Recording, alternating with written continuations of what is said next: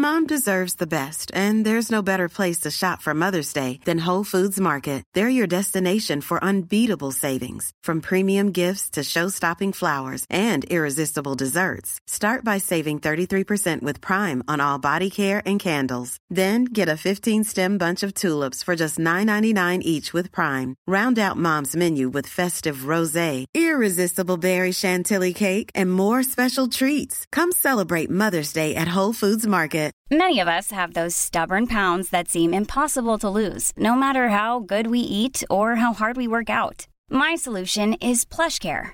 PlushCare is a leading telehealth provider with doctors who are there for you day and night to partner with you in your weight loss journey. They can prescribe FDA-approved weight loss medications like Wegovy and Zepbound for those who qualify. Plus, they accept most insurance plans. To get started, visit plushcare.com slash weight loss. That's plushcare.com slash weight loss. Humour is as much part of who we are as, uh, as breathing and walking and seeing and being in the joke. It's, it's the fizz in our lives. Welcome to the Humourology podcast with me, Paul Boross, and my glittering lineup of guests from the worlds of business, sport, and entertainment, who are going to share their wisdom and their use of humour with you. Humourology is the study of how humour can dramatically improve your business success and your life. Humourology puts the fun into business fundamentals, increases the value of your laughing stock, and puts a punchline back into your bottom line. Please remember to like, subscribe, and leave a review wherever you get your podcasts. My guest on this edition of the Humourology podcast is a multi award winning actor who is also the portrait of a popular history presenter. His legendary career spans from the theatre to the silver screen and everything in between. He was a successful child actor who has never stopped working, from playing the fool in King Lear to the title role in The Hypochondriac. Along the way, he wrote and starred in the seminal kids' comedy Maid Marian and Her Merry Men, for which he won a BAFTA. He spent decades as the host of the historic Channel 4 behemoth Time Team, where he solidified himself as an impeccable icon who imparted immersive information to the masses. As a member of the Labour Party, he has contributed to a variety of quality campaigns aimed at the progression of human and labour rights.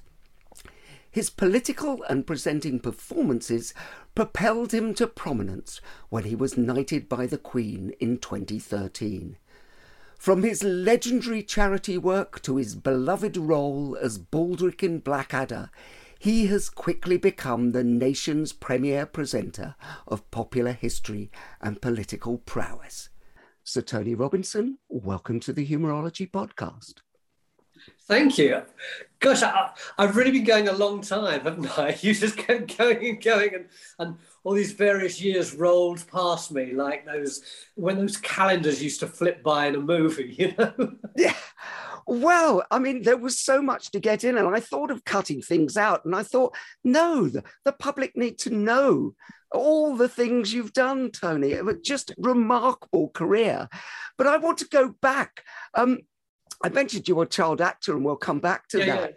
Yeah, yeah. Uh, but the Jesuits say, Give me a child of seven, and I will give you the man. Was the young Tony Robinson funny? I think probably the young Tony Robinson was far funnier than I am now. I was thinking about this earlier actually, because I you sent me some notes, and one of the notes was, What is your favorite joke? And I was thinking, people by and large don't tell jokes now in the same way that they used to. It's like people at family gatherings tend not to go over to the piano and start playing and then everyone joins in. I cultures do change, and that idea of a, a joke as something that we trade among ourselves, which used to be so important to me when I was a kid. It's like you, it had to be the best joke, and you you you had to say it the best. And your mum and dad would tell you jokes that they probably learned about forty or fifty years ago. Sort of, it's sort of completely disappeared. But yes, I think in those days, a I told lots of jokes, and B, I wanted to be funny. It seemed, I don't know, it's a bit like impressing people, I think, really. So, was humour valued in your family then? Yeah, very much so. Yeah. I think probably because both my parents, and this will come as a shock to you, both my parents w- w- were little. And I think when you're little, you uh, you need some kind of safety jacket, somewhat something to get you through. And comedy is a, a, a wonderful way of doing that. W- with Rowan, it was his, his big ears and his stutter. With me, it was my height. And uh, I gave you a security, I think. Yeah, that's very interesting because, but also your your parents were in show business on one level or another. I mean, I think your father played in a dance band for the Canadian Forces, didn't it? And your mum loved amateur dramatics. Do you yeah, think there's something genetic? It wasn't so much that they were in showbiz, which makes it sound like you know they were in a Judy Garland movie, which I was later on. Interesting. Anyway, um, they, um, uh, my dad worked for what was then called the LCC, that became the GLC, you know, the, the organisation that ran London. He was a clerk and then worked his way up. My mum was an audio typist, but as you say, she loved amateur dramatics and she picked that up during the war. Um, and my dad, uh, when he was in the RAF in, in the war, the, the, load of Canadian forces in East Scotland, where he was, and they needed a, a, pianist in their dance band. And he said, I'll do that.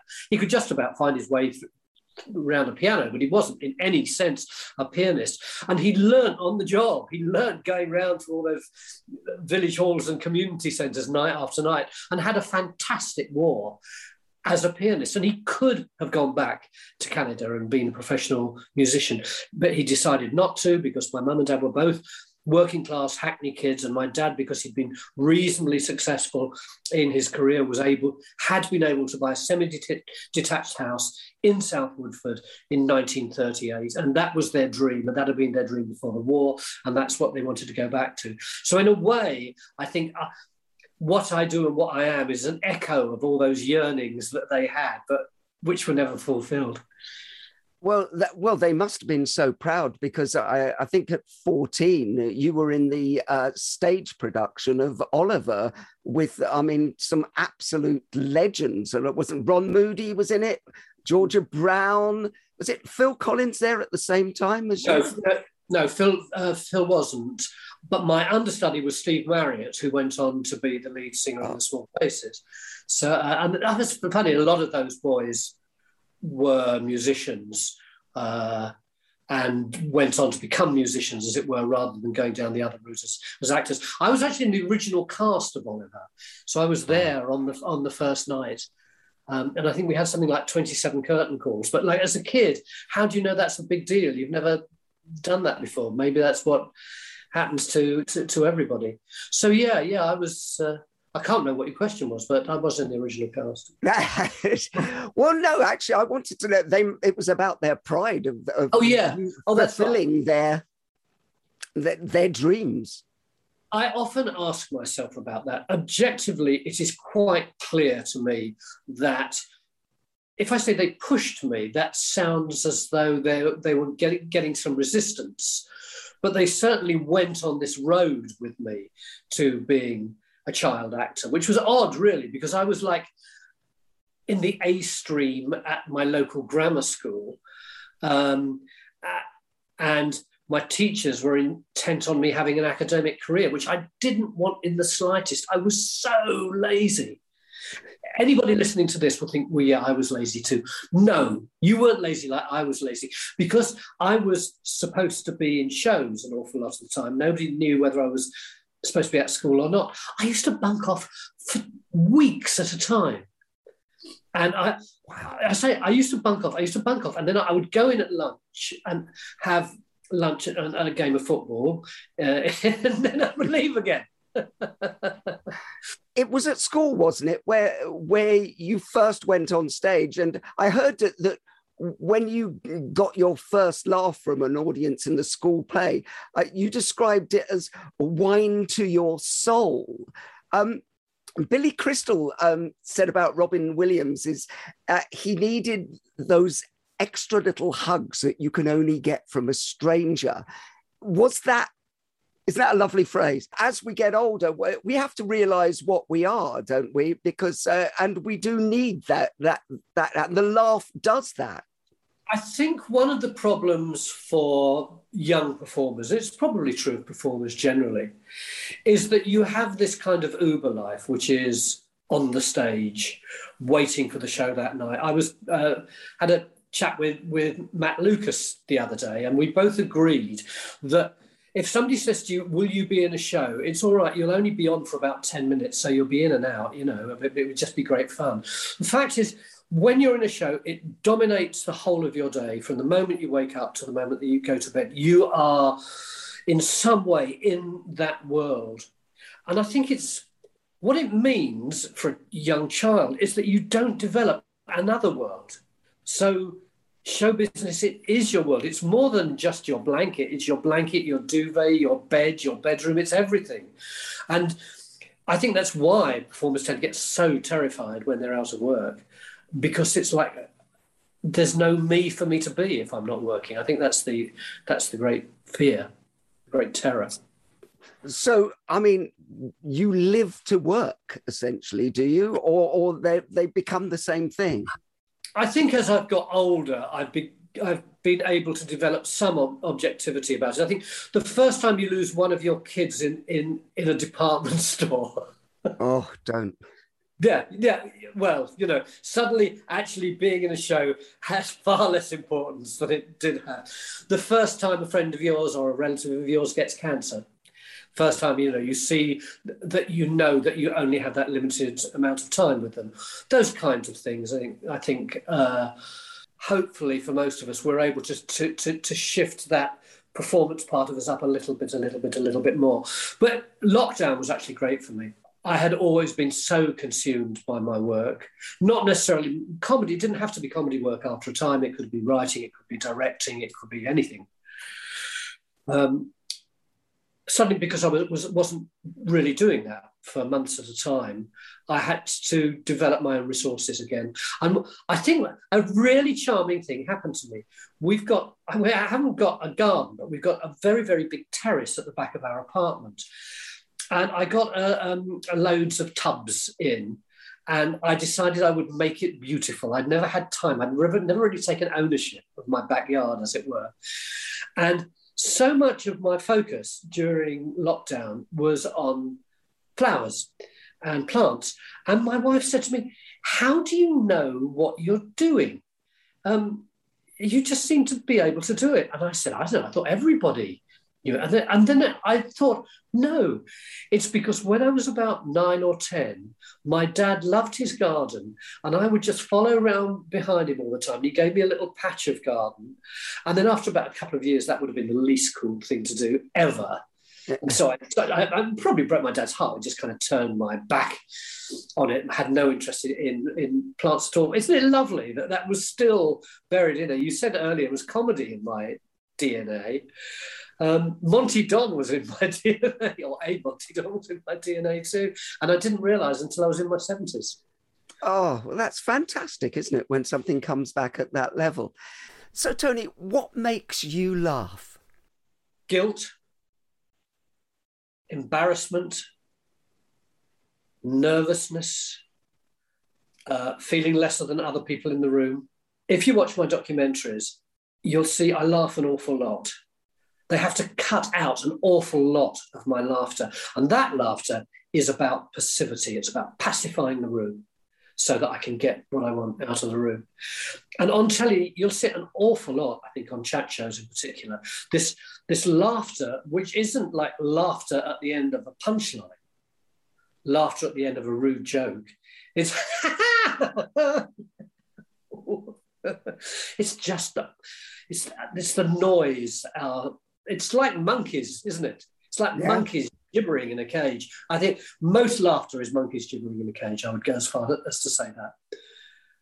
So you use it as a, a, tool to sort of pacify the room or to get rid of your stress, or how do you use it?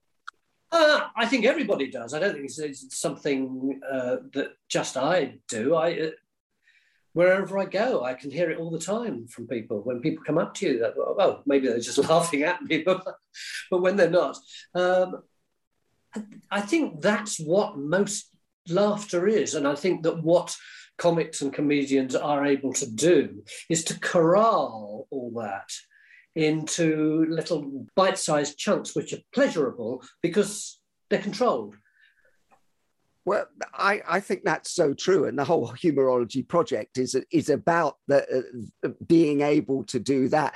But what you do is, I, I think you have a superpower, essentially, because as a psychologist, you get to change people's state, and to be able to change somebody's state is a superpower and you can move them to a new place. Now, somebody could be in the depth of depression, but it's hard to be depressed when you're laughing.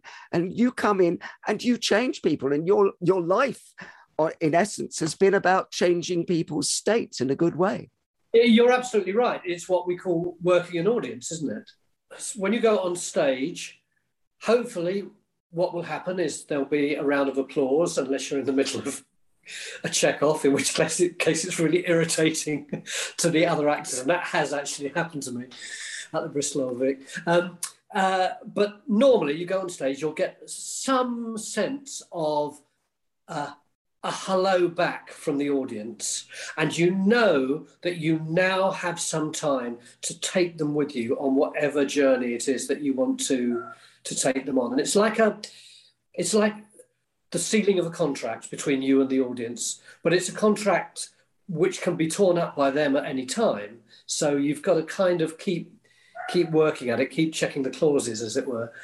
Sorry, I'm getting bored with this metaphor, but you know what I mean. Yeah, no, no, it's a great metaphor. But it's, I mean, it is the humor is the ultimate bonding tool, isn't it? Because uh, you've traveled around the world on all these wonderful documentaries, and the art of doing that, I would have thought, is by connecting with people, getting rapport. Uh, how do you get rapport with people from different cultures? I mean, your face is is your fortune in that sense of of lighting up other people's lives without necessarily being able to speak their language. I can I can only tell you what I do, and I don't know whether it works for other people, and I don't know if it's how other people do it.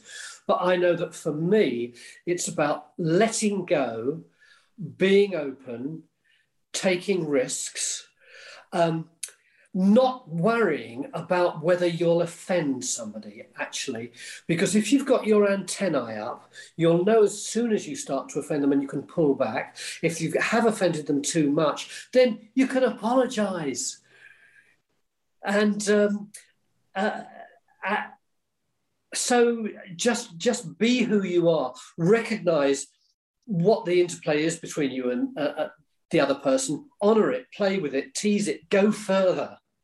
And you know, 99 times out of, 99 times out of 100, that does work. But what you've just described, I think that great uh, comics, great comic actors, great uh, actors do, and which something our listeners can take away is listen is really listen. And I, when i talk about listening you know what i mean. You you look at people's faces and you listen off the top as we call it in psychology. So you get to the essence of them. Are they i mean the simple thing is are the eyebrows going up i.e tell me more? Yeah um i i would take it one step further and say as a discipline you ought to listen actively if that doesn't sound too poncy, you know, because we all think we're listening. All those, all that, all the time we're going, yeah, right, yeah, yeah, yeah. We think we're listening. We're making those noises. We must be listening. We're not listening. You know, it's a, it's a, it's like being in the moment, isn't it? Most of us are in the in the moment about four times a day. Three of them when you're having a poo. It's the same with listening. It's very, very easy to think what what is it that I'm going to say next.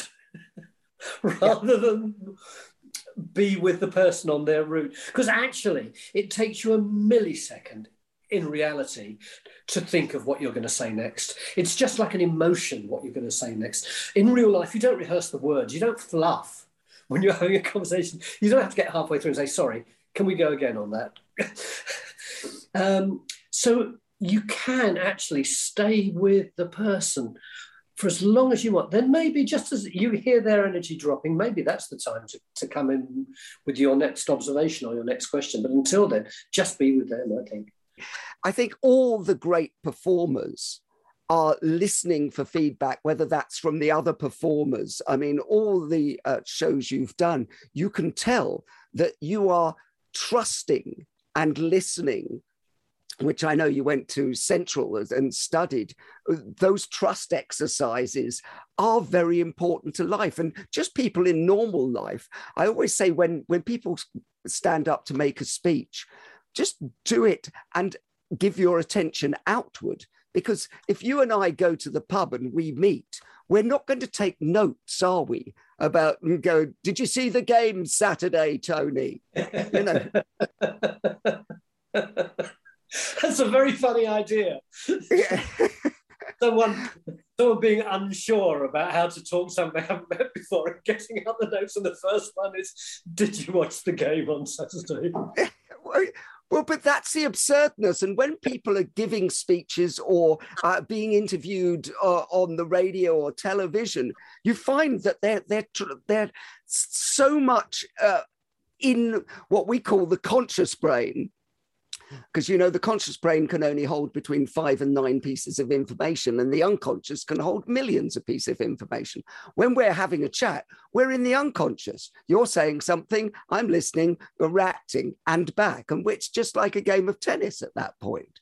Last week i did my first live gig for ages because of covid and it was a corporate and it was um, uh, it was a guy who had a big internet type firm, and he hadn't seen uh, his juniors. Many of them he hadn't seen ever.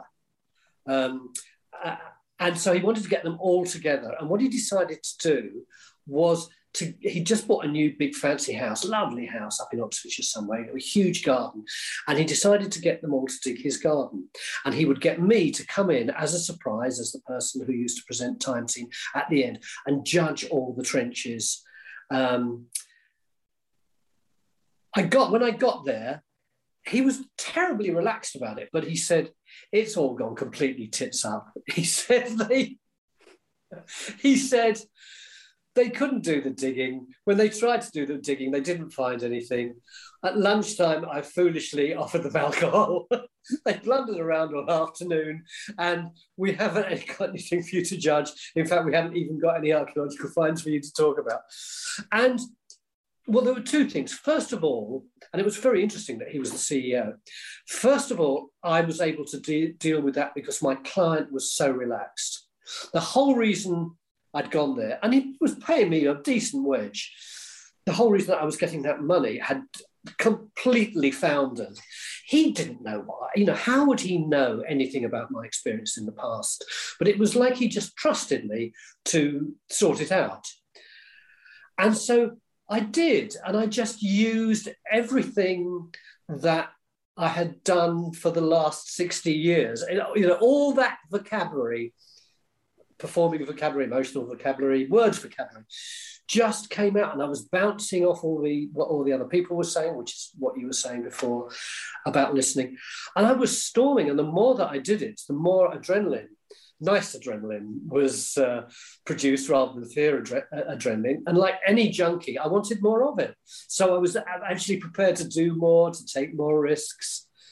Uh, and it just, and when I got back home afterwards, my wife said, I haven't seen you this excited for ages. I said, it was just because I know, even though those people wanted to do it, I, I know I did a really good job. And part of doing a really good job for me is people don't see the scaffolding. Yeah. And the experience and everything. But also, uh, very interesting is that he was calm, you were calm, and suddenly, and that is experience and that is knowledge. Uh, in psychology, we say if you want anybody to go into any state, you have to go into that state first. So if you're there and the CEO's going, uh, oh my God, what's on? I don't think you're going to go into that state. The audience is going to go to that state. It's all going to go to pot. Tell me a true funny story about something that's happened to you, Tony. What immediately leaps to mind is I used to do a very rude show on Channel 4 called Who Dares Wins.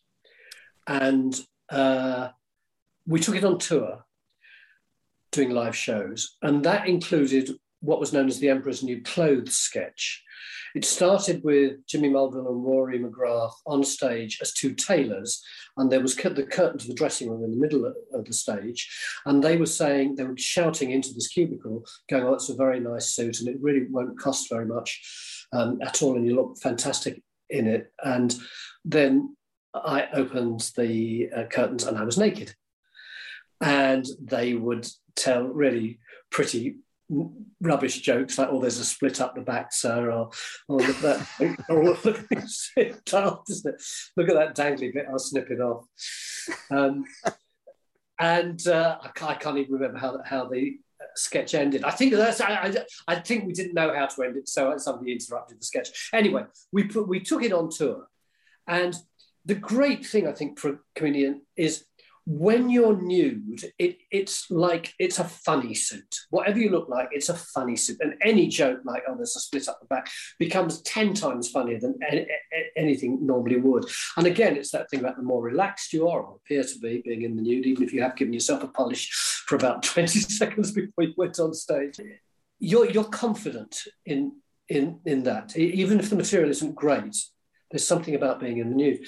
Um, so uh, we we did it on stage, and at the end of, at the end of it, I wandered off stage, ran round the interior corridor to the back of the theatre, then came in at the back of the theatre and started wandering through the audience looking for my clothes. So I was actually squeezing past everybody in their rows and going, whoa, and looking under their seats, thus sticking my bottom in their faces.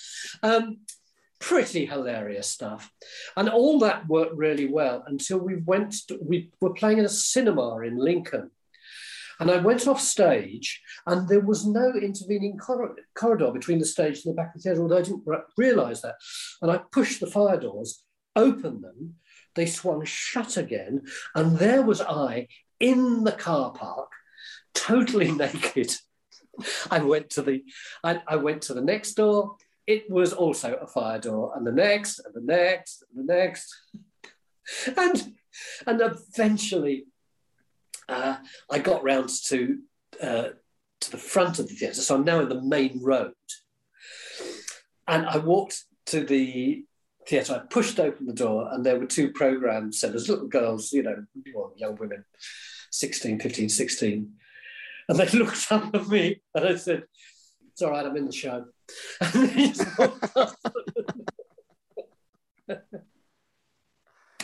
oh my word! Now that is.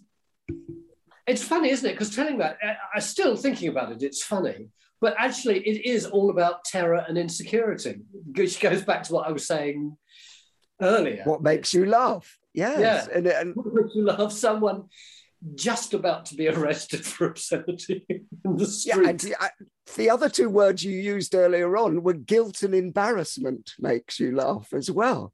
So it, it, that's the perfect story. It encompasses all it? those things. Oh, it's uh, it's wonderful. You starred in one of the greatest comedies of all time. I, I've always wondered, did you actually know any of the other actors and performers before you started? No, I had always loved what I thought of as Oxbridge comedy. The first one I remember was in the early 60s. It was called That Was the Week That Was. It had David mm-hmm. Frost in it and Ned Sherrin, Millicent Martin was in it, um, Roy Kinnear was in it. Uh, and uh, I just thought it was wonderful. I I lo- it was dazzling and it was smart. And up until then, however funny comedy had been to me. There was a bit of me that was slightly irritated by it because it seemed so trivial. If, that, if that's a snobbish thing to say, that's fair enough. I'm a bit of a comic snob, um, but I loved that. I loved that comedy, and but I left school at 16 because I was going to be an actor, and so there was no, you know, the only way to get into that kind of comedy with Monty Python and uh, Fawlty Towers, not the nine o'clock news, was if you had been in Footlights or Alps or something similar, uh, which I was never going to be able to, to, do. And then purely out of the blue, and it was just because uh, they couldn't cast the part. They, I got the script on the Thursday, and it was for a, a, a pilot program starting the following Monday for Rowan Atkinson's new series. So it was obviously desperation on their part. I learned later I was the eighth choice. Everybody had turned it down because it was a rubbish part. It's only about, about eight lines, and none of them were funny. Uh, but from the moment I went into rehearsals with them, it was like I was with my, my soul brothers. It was such, I still remember those early rehearsals really vividly, more than most things in my working life, just because you were such, there was this thing that I had learned to do, and part of it I had always known how to do since I was two. Part of it I picked up on. It was this thing, it was my thing. And it was, in a sense, it was a very private thing, in a sense, it quite a lonely thing. And suddenly I'm in a room full of people who not, can not only do the thing, they could do it better than you, but not in a, a competitive way, or at least I thought not at the time. It turned out it was pretty competitive, but but it was wonderful. It was so stimulating. And then at the end of the week, the head of comedy came in and said, um, sorry, there's going to be industrial action at BBC all next week and we can't tape it. And Lord knows when we'll be able to because all the studios are booked up. Mm. And so I had to walk away from it. And even when we got a remount of the pilot, I couldn't do it because I was working at the National Theatre at that time. What happened was John Lloyd, the, the brilliant producer of it all, he rang me up and said, Tony, I've got some news from you. They've uh, BBC have given us the series. I said, Well, that's great. I'm so pleased for you. And do tell Rowan I'm really pleased for him too. And he, he said, Yeah, well, please for you as well. And I said, Why? He said, Well, we want you to be Baldrick. I, and I, I said, Well, but you made the pilot already and I wasn't in it. He said, Don't you remember? I told you when you said you couldn't be in the pilot, that if we ever got a series, that we would want you to be Baldrick. Mm. And I thought, I, he had told me that, but I thought it was just the kind of old bollocks that producers always say to people when they're giving them the, the shoe off. So I'd never taken it seriously. And for him, it was perfectly serious. Hiring for your small business? If you're not looking for professionals on LinkedIn, you're looking in the wrong place. That's like looking for your car keys in a fish tank. LinkedIn helps you hire professionals you can't find anywhere else, even those who aren't actively searching for a new job but might be open to the perfect role. In a given month, over 70% of LinkedIn users don't even visit other leading job sites. So start looking in the right place. With LinkedIn, you can hire professionals like a professional. Post your free job on linkedin.com slash people today. Many of us have those stubborn pounds that seem impossible to lose, no matter how good we eat or how hard we work out. My solution is PlushCare. PlushCare is a leading telehealth provider with doctors who are there for you day and night to partner with you in your weight loss journey. They can prescribe FDA-approved weight loss medications like Wegovy and Zepbound for those who qualify. Plus, they accept most insurance plans. To get started, visit plushcare.com slash weight loss. That's plushcare.com slash weight loss. Hey, it's Ryan Reynolds, and I'm here with Keith, co-star of my upcoming film, If, only in theaters May 17th. Do you want to tell people the big news? All right, I'll do it. Sign up now and you'll get unlimited for $15 a month in six months of Paramount Plus Essential Plan on us. Mintmobile.com slash switch. Upfront payment of $45 equivalent to $15 per month. Unlimited over 40 gigabytes per month. Face lower speeds. Videos at 480p. Active Mint customers by 531.24 get six months of Paramount Plus Essential Plan. Auto renews after six months. Offer ends May 31st, 2024. Separate Paramount Plus registration required. Terms and conditions apply if rated PG.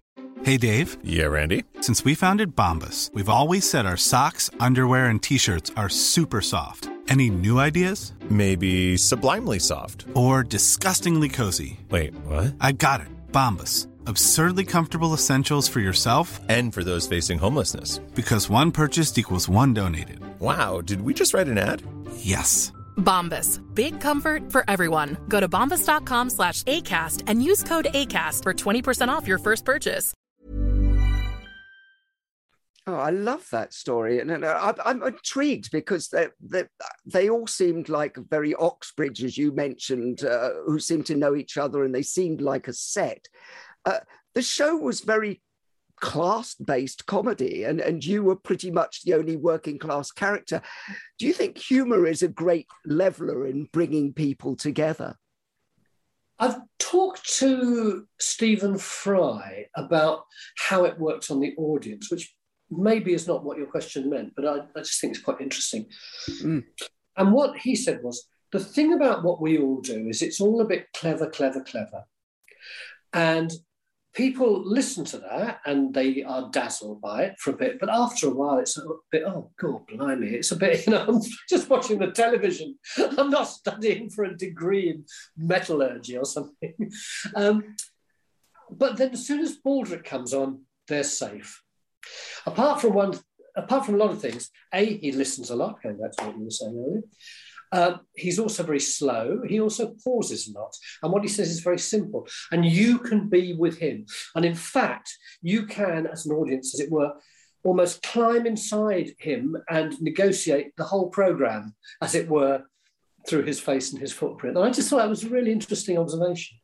You, you've written a lot yourself, and obviously, the, the, as I mentioned in the introduction, the seminal Maid Marian um, uh, which you wrote and uh, starred in and directed and did uh, everything. And think, is it important, and this is something for our listeners, to be able to get a good uh, atmosphere on set or in a company in order to get the best out of everyone? The advantage of making television as distinct from making real life is that there is an editor who can take out all the cock ups, all the embarrassments, all the little squabbles.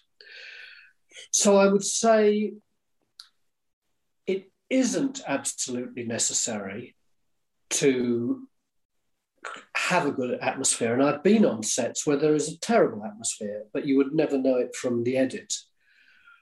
But as far as certainly, I think, as far as the floor is concerned, i.e., the camera people and the set designers and, and all that, who are servicing those irritating, narcissistic little birds who are doing the performing. I, I, think, yes, in that case, I think it's vital that you all have a good relationship with each other. Otherwise, how are you going to manage the twats who say the words? Well, well, that's true, and and uh, you do so many shows around the world. In fact, you've got a new uh, show coming out on Channel Four, Britain's Forgotten Wars. Mm. Um, can can you tell us a a little bit about the show, and b uh, how it was made and what the atmosphere was like on set?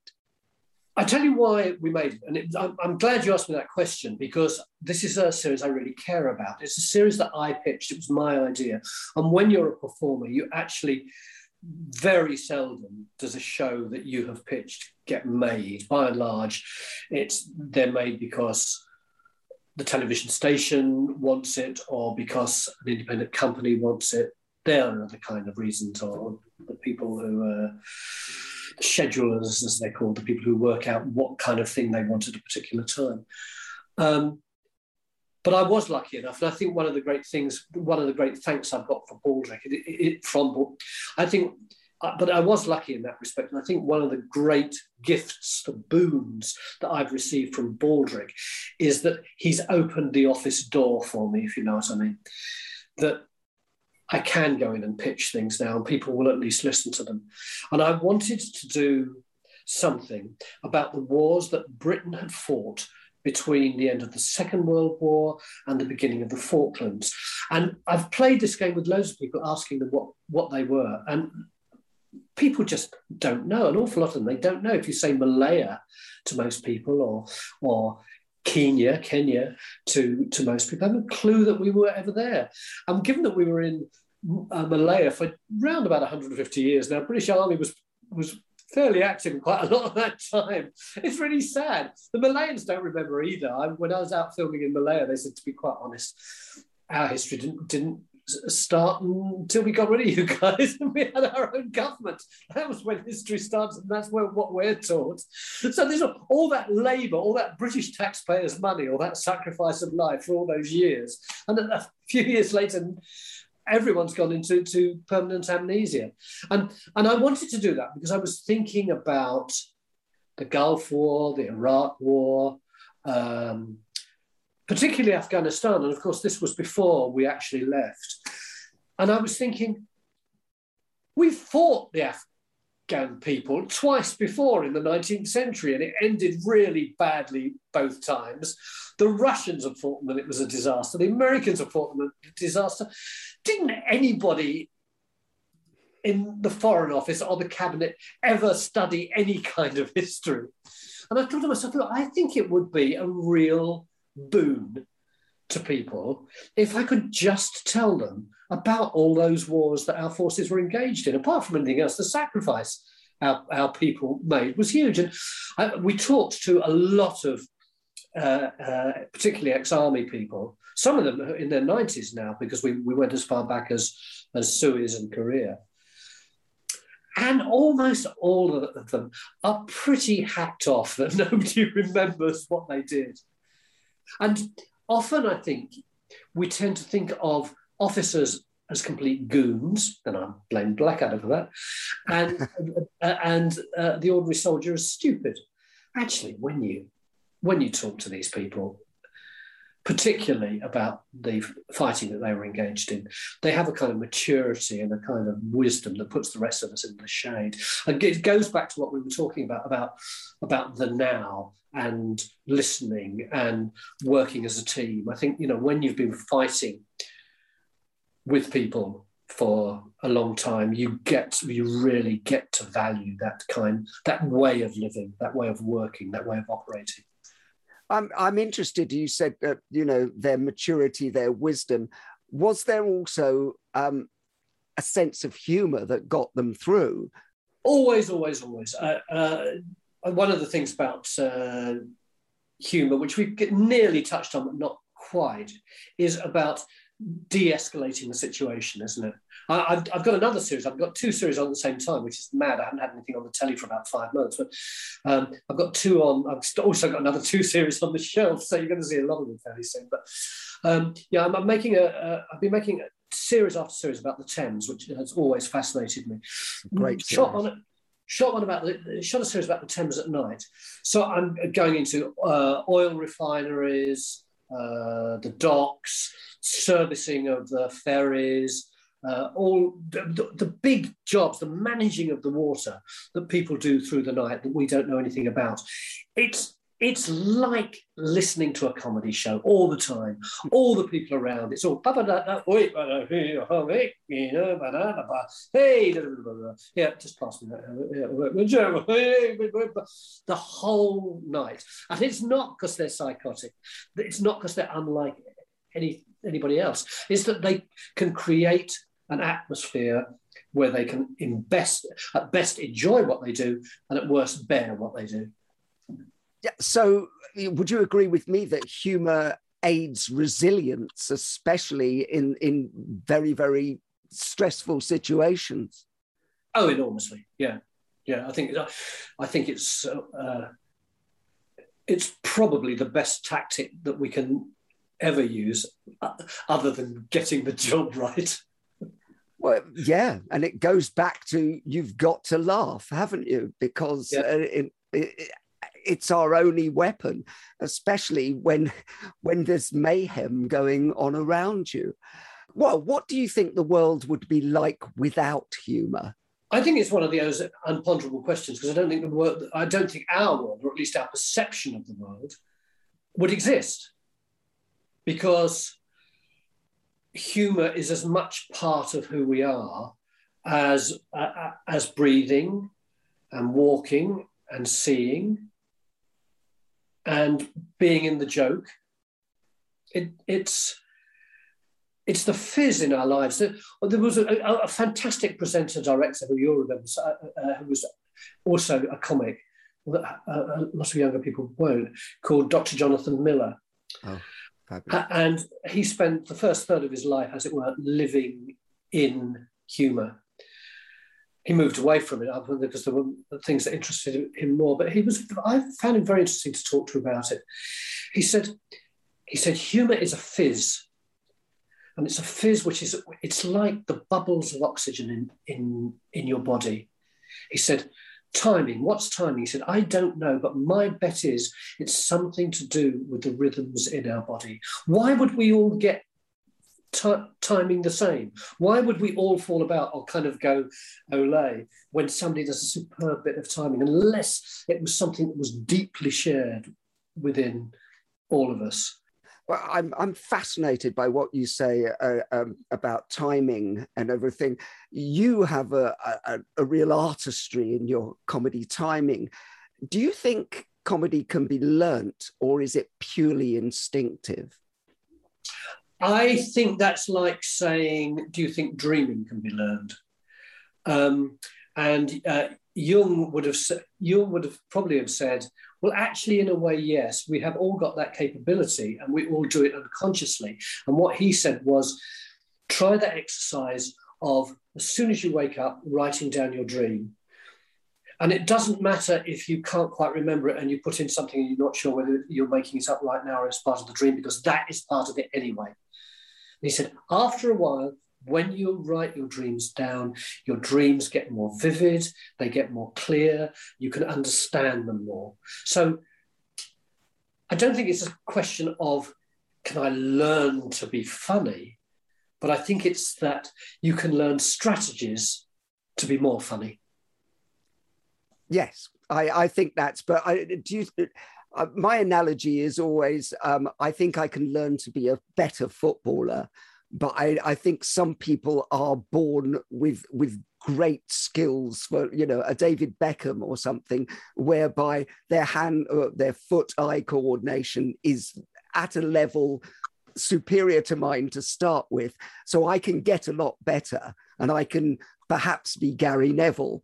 Um, but to get to the heights that you have reached, I think takes some kind of inherent um, comedy timing, uh, understanding, intrinsic understanding. So you know, uh, my my bet. I, I, don't know if this is true, but this this is what I feel. I just I kind of offer it up to you. Is that when we say some people can be better than other people. By and large, it's because they have physical attributes which will which will give them a superior skill. It may be that they have better mental attributes, but we don't know enough about the mind to know whether or not we all have an infinite number of well, we know we have an infinite number of possibilities. We don't know whether we can access them or not. Or maybe it's the opposite. Maybe as as um, uh, a great thinker whose name totally escapes me, as, as Aldous Huxley said, maybe actually the skill is learning how to shut off so much so we're not getting too much information at a time and we can just concentrate on the one thing. Maybe that's one of the things that makes us great. The idea that it's genetic seems to me at best unproven, but I certainly know that my granddad was was he you know, I'm a from a Cockney family, and he was very badoo badoo badoo badoo badoo. My dad was very badoo badoo badoo. I am. When my son is on the phone, people often confuse him with me. I suspect because of his rhythms, his attitudes towards the world, that kind of thing. He is totally different from me. He's a six footer. He's blonde. You know, he looks very much as though he comes from the other side of the family. But either there was part of a, of a comedy sperm when his mum from me, um, or I think more likely that uh, it's just that environment that uh, that he's been part of. So we're doing the nature versus nurture argument here, thing, and and I. Oh, I you noticed. I, no, well, yeah, and uh, oh, this has gone very highbrow, Tony. We've had Jung, we've had uh, nature versus nurture. It's marvelous. All comedians who I've grown up with and know, they kind of they heard the funny quite early on. And when I was talking to you about being young, one of the first things you said to me was that that uh, I was keen to do a joke. Now that may be the reward of getting the laugh, getting the love, whatever that is. But you heard the joke and you could do it. There are some people who don't hear the joke, first of all, know where the funny is. It's interesting because I was listening to you then and I heard you say you heard the joke. And I, I took that in, checked it round myself, and I thought, no, I see the joke. And I think ah. that's I think that's what I do, and I don't quite I don't quite know what it means. Although immediately you said it, my dad got two service medals, which he which like most servicemen he got a couple of years after the war, and I said, "Oh, what are they for?" And he said, um, Well, one of them was because the NAAFI made really horrible sausages and no one would eat them, which would have been a terrible waste of money. And I was the uh, I was the only person who was brave enough to eat the disgusting sausages. And I, you know, I, I, when I tell you that joke, I've still got that same movie running that I had when he told it to me.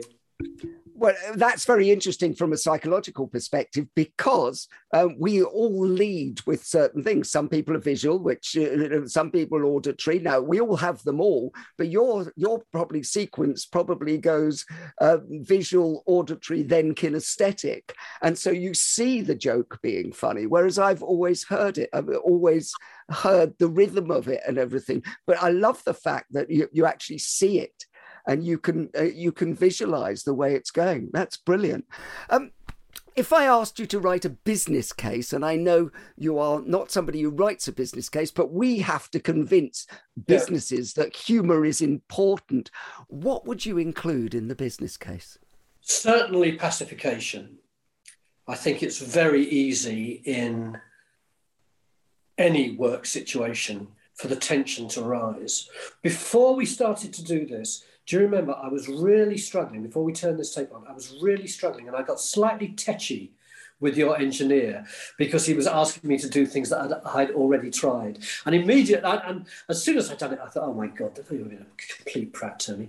Um, but immediately you came in and you went, and I knew what you were doing, but it, it, it, it worked anyway. And, and I, I do think a lot of us have the tendency particularly those of us for whom work matters, to get wound up very easily.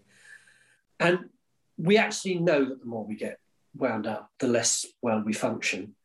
Well, we know it afterwards, but we don't know it at the time. And humor is just wonderful for that, for, for pricking those little pomposities and anxieties and neuroses. So I would certainly say that's important. I would say but for bonding, it's very important as well one of the reasons that Cockneys have always been perceived as having a, a, Cockney wit, a very rhythmical Cockney wit, is because it's such a big river that there was more industry and more working class activity going on around London than anywhere else. And just to get through all that stuff, you had to do a bit of the hey, but I can't bring it down there all the time. It was it was part of the function. I think, and I think any boss who doesn't get that doesn't really understand why people talk in the way that they they do. I, I, love that pacification and bonding. I think that is so smart, and uh, any uh, financial directors out there would do well to listen to that as well as CEOs. Um, we've reached a part of the show, Tony, which we like to call quick fire questions. Quick fire questions. Who's the funniest business person that you've met? Well, the funniest in the sense that he does comedy best is John Lloyd, who was the producer of Blackadder and Spitting Image and QI. But he is also one of the most serious people that I've ever met. He's also one of the most utopian people um, and one of the most polite people. What book makes you laugh? When I was about seven, there was a book called um, Half Magic by a man called Edward Eager. And it was about these kids who picked up this old coin. And if ever they wished for something, they got half of it, which is a great situation comedy moment. I didn't learn until years later that originally he had been an actor, but it's about these kids having these adventures, and I thought it was absolutely wonderful. Half magic, fantastic. What film makes you laugh? Films by and large don't make me laugh. I used to love Buster Keaton. I found him funnier than Chaplin. And Chaplin I always found achingly sad, and I didn't know why. And now I know why. It was because he, he there was so much of him that was achingly sad. Buster Keaton I, I always used to find very funny. Uh, Laurel and Hardy I used to find very funny. Or I, I don't really like American comedy by and large. It's too shouty for me. Uh, I, I, you know, uh, oh, Ghostbusters, I loved. Maybe, it doesn't seem so shouty. Maybe it was, but uh, no. Uh, telly is my home for comedy. No, great. Um, we're going to take a shift to the other side to look at the other way. Is what is not funny, Tony? Nothing. It's like what is not interesting. Nothing. There are boring ways of talking about things, and my job is often to find out what's interesting. There are deeply unfunny things about everything, but there are also funny things. So I don't think I don't think there's anything that's in inverted commas out of bounds. Uh, there's there's there's there's sensibility, there's understanding, there's all those things would, would be a common thread through throughout what we've been talking about. But I don't think I don't think anything's not funny. So is it all about your intention when you're uh, you're saying it? If your intention is to to to punch down, does that make it less funny? As it, your intention is to hurt or wound or bully? Is that is there anything that you particularly don't go to because it makes you feel uncomfortable? No, I'm always seduced by the idea of going into the unmentionable for, for comedy. I, I love that. The person I find most interesting about that is Frankie Boyle, uh, who, who I, in many ways, I think he's the Lenny Bruce of, of, of, of our times, uh, in that he is he's clearly, I've never met him, but he, he seems to be clearly a very passionate man, a man who tries to have an enormous amount of integrity, and a man who's got this thing called humor that he can use to negotiate and discuss these things. And he feels it's, it's like he's a knight in armor. He's honor bound to take risks all the time. And sometimes they're awful and sometimes they, they offend people deeply. But and, and I can see in his eyes when he's been talking about it, about it, there's this brash guy will say anything who's deeply hurt by the fact that, uh, that, that people have been upset by things he said. I I don't like it when he slags off other comedians. I think you I think you ought to respect people who work in the same industry as you. I, to me, that is a given. Just because it's such hard work, just because all of us put in the hours and the risks and the danger, even if we don't do comedy like the stuff that you like, it's still you know we're still in the same army as it were. But I. Do, I I do have an enormous amount of respect for him, even when I get really cross with him.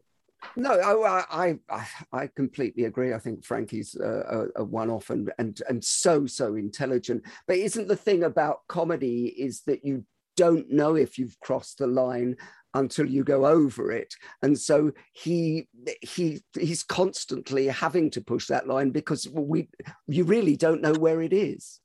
I think that's not quite the, the, right metaphor. I think it's more you know where in you know when you're in the danger zone, but you don't know that, that you've trodden on the mine until you have. I've often I've, I've often said things which I've I, have thought, ooh, oh, you know, should I really be saying this? Yes, yes, because it's so scary. It makes me fizz. If I've got this fizz, then other people will share it with me.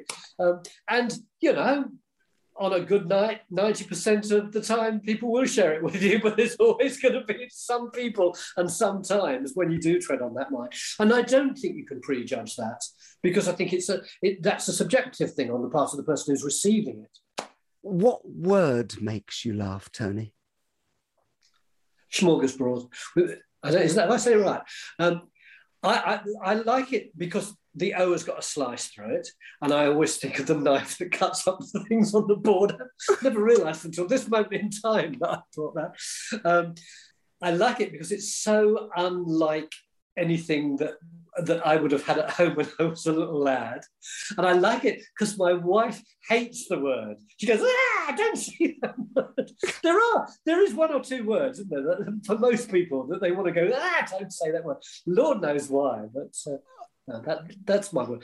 I want. I just want that one word on my tombstone. Oh no, I, I won't because my wife won't come and visit me. But uh, on the back. yeah, he had a smorgasbord of a life. Yes, he did. No, no, no. It stunk of pickled herring. what sound makes you laugh?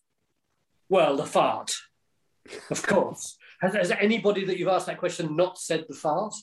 Well, a couple of people, but the farts have come up quite a lot, to be honest with you, in more See, even even that sentence is funny.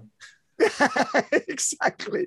Ju- uh, Just to say, sound is very, very important in comedy. Uh, going back to John Lloyd, Lloyd again, he was very scrupulous about the sounds that everything made. And particularly, people think that Rowan was constantly beating me up in that series.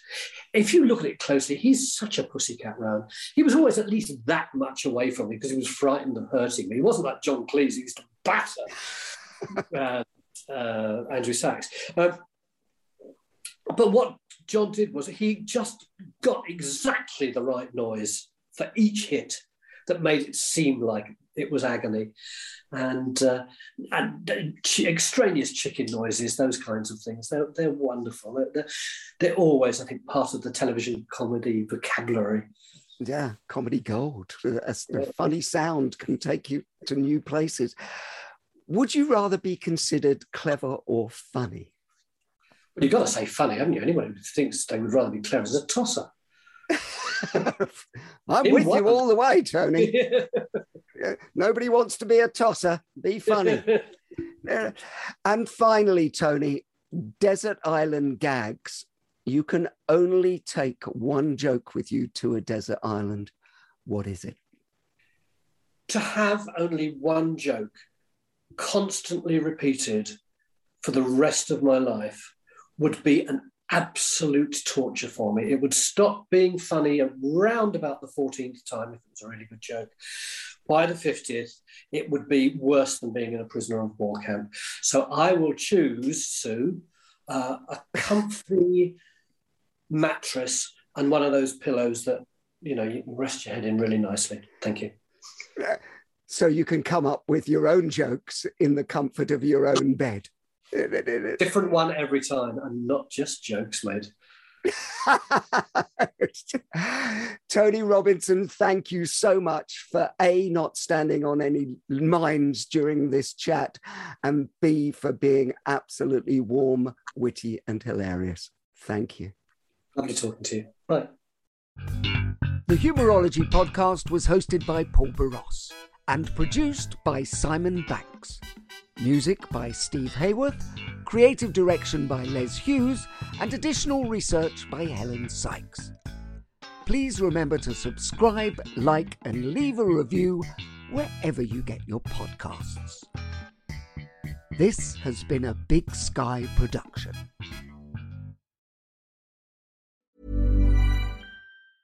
Mom deserves the best, and there's no better place to shop for Mother's Day than Whole Foods Market. They're your destination for unbeatable savings, from premium gifts to show-stopping flowers and irresistible desserts. Start by saving 33% with Prime on all body care and candles. Then get a 15-stem bunch of tulips for just $9.99 each with Prime. Round out Mom's menu with festive rosé, irresistible berry chantilly cake, and more special treats. Come celebrate Mother's Day at Whole Foods Market. Hey, it's Danny Pellegrino from Everything Iconic. Ready to upgrade your style game without blowing your budget? Check out Quince. They've got all the good stuff shirts and polos, activewear, and fine leather goods, all at 50 to 80% less than other high end brands. And the best part? They're all about safe, ethical, and responsible manufacturing. Get that luxury vibe without the luxury price tag. Hit up quince.com slash upgrade for free shipping and 365 day returns on your next order. That's quince.com slash upgrade. When you make decisions for your company, you look for the no brainers. If you have a lot of mailing to do, stamps.com is the ultimate no brainer. Use the stamps.com mobile app to mail everything you need to keep your business running with up to 89% off USPS and UPS. Make the same no brainer decision as over 1 million other businesses with stamps.com. Use code PROGRAM for a special offer. That's stamps.com code PROGRAM.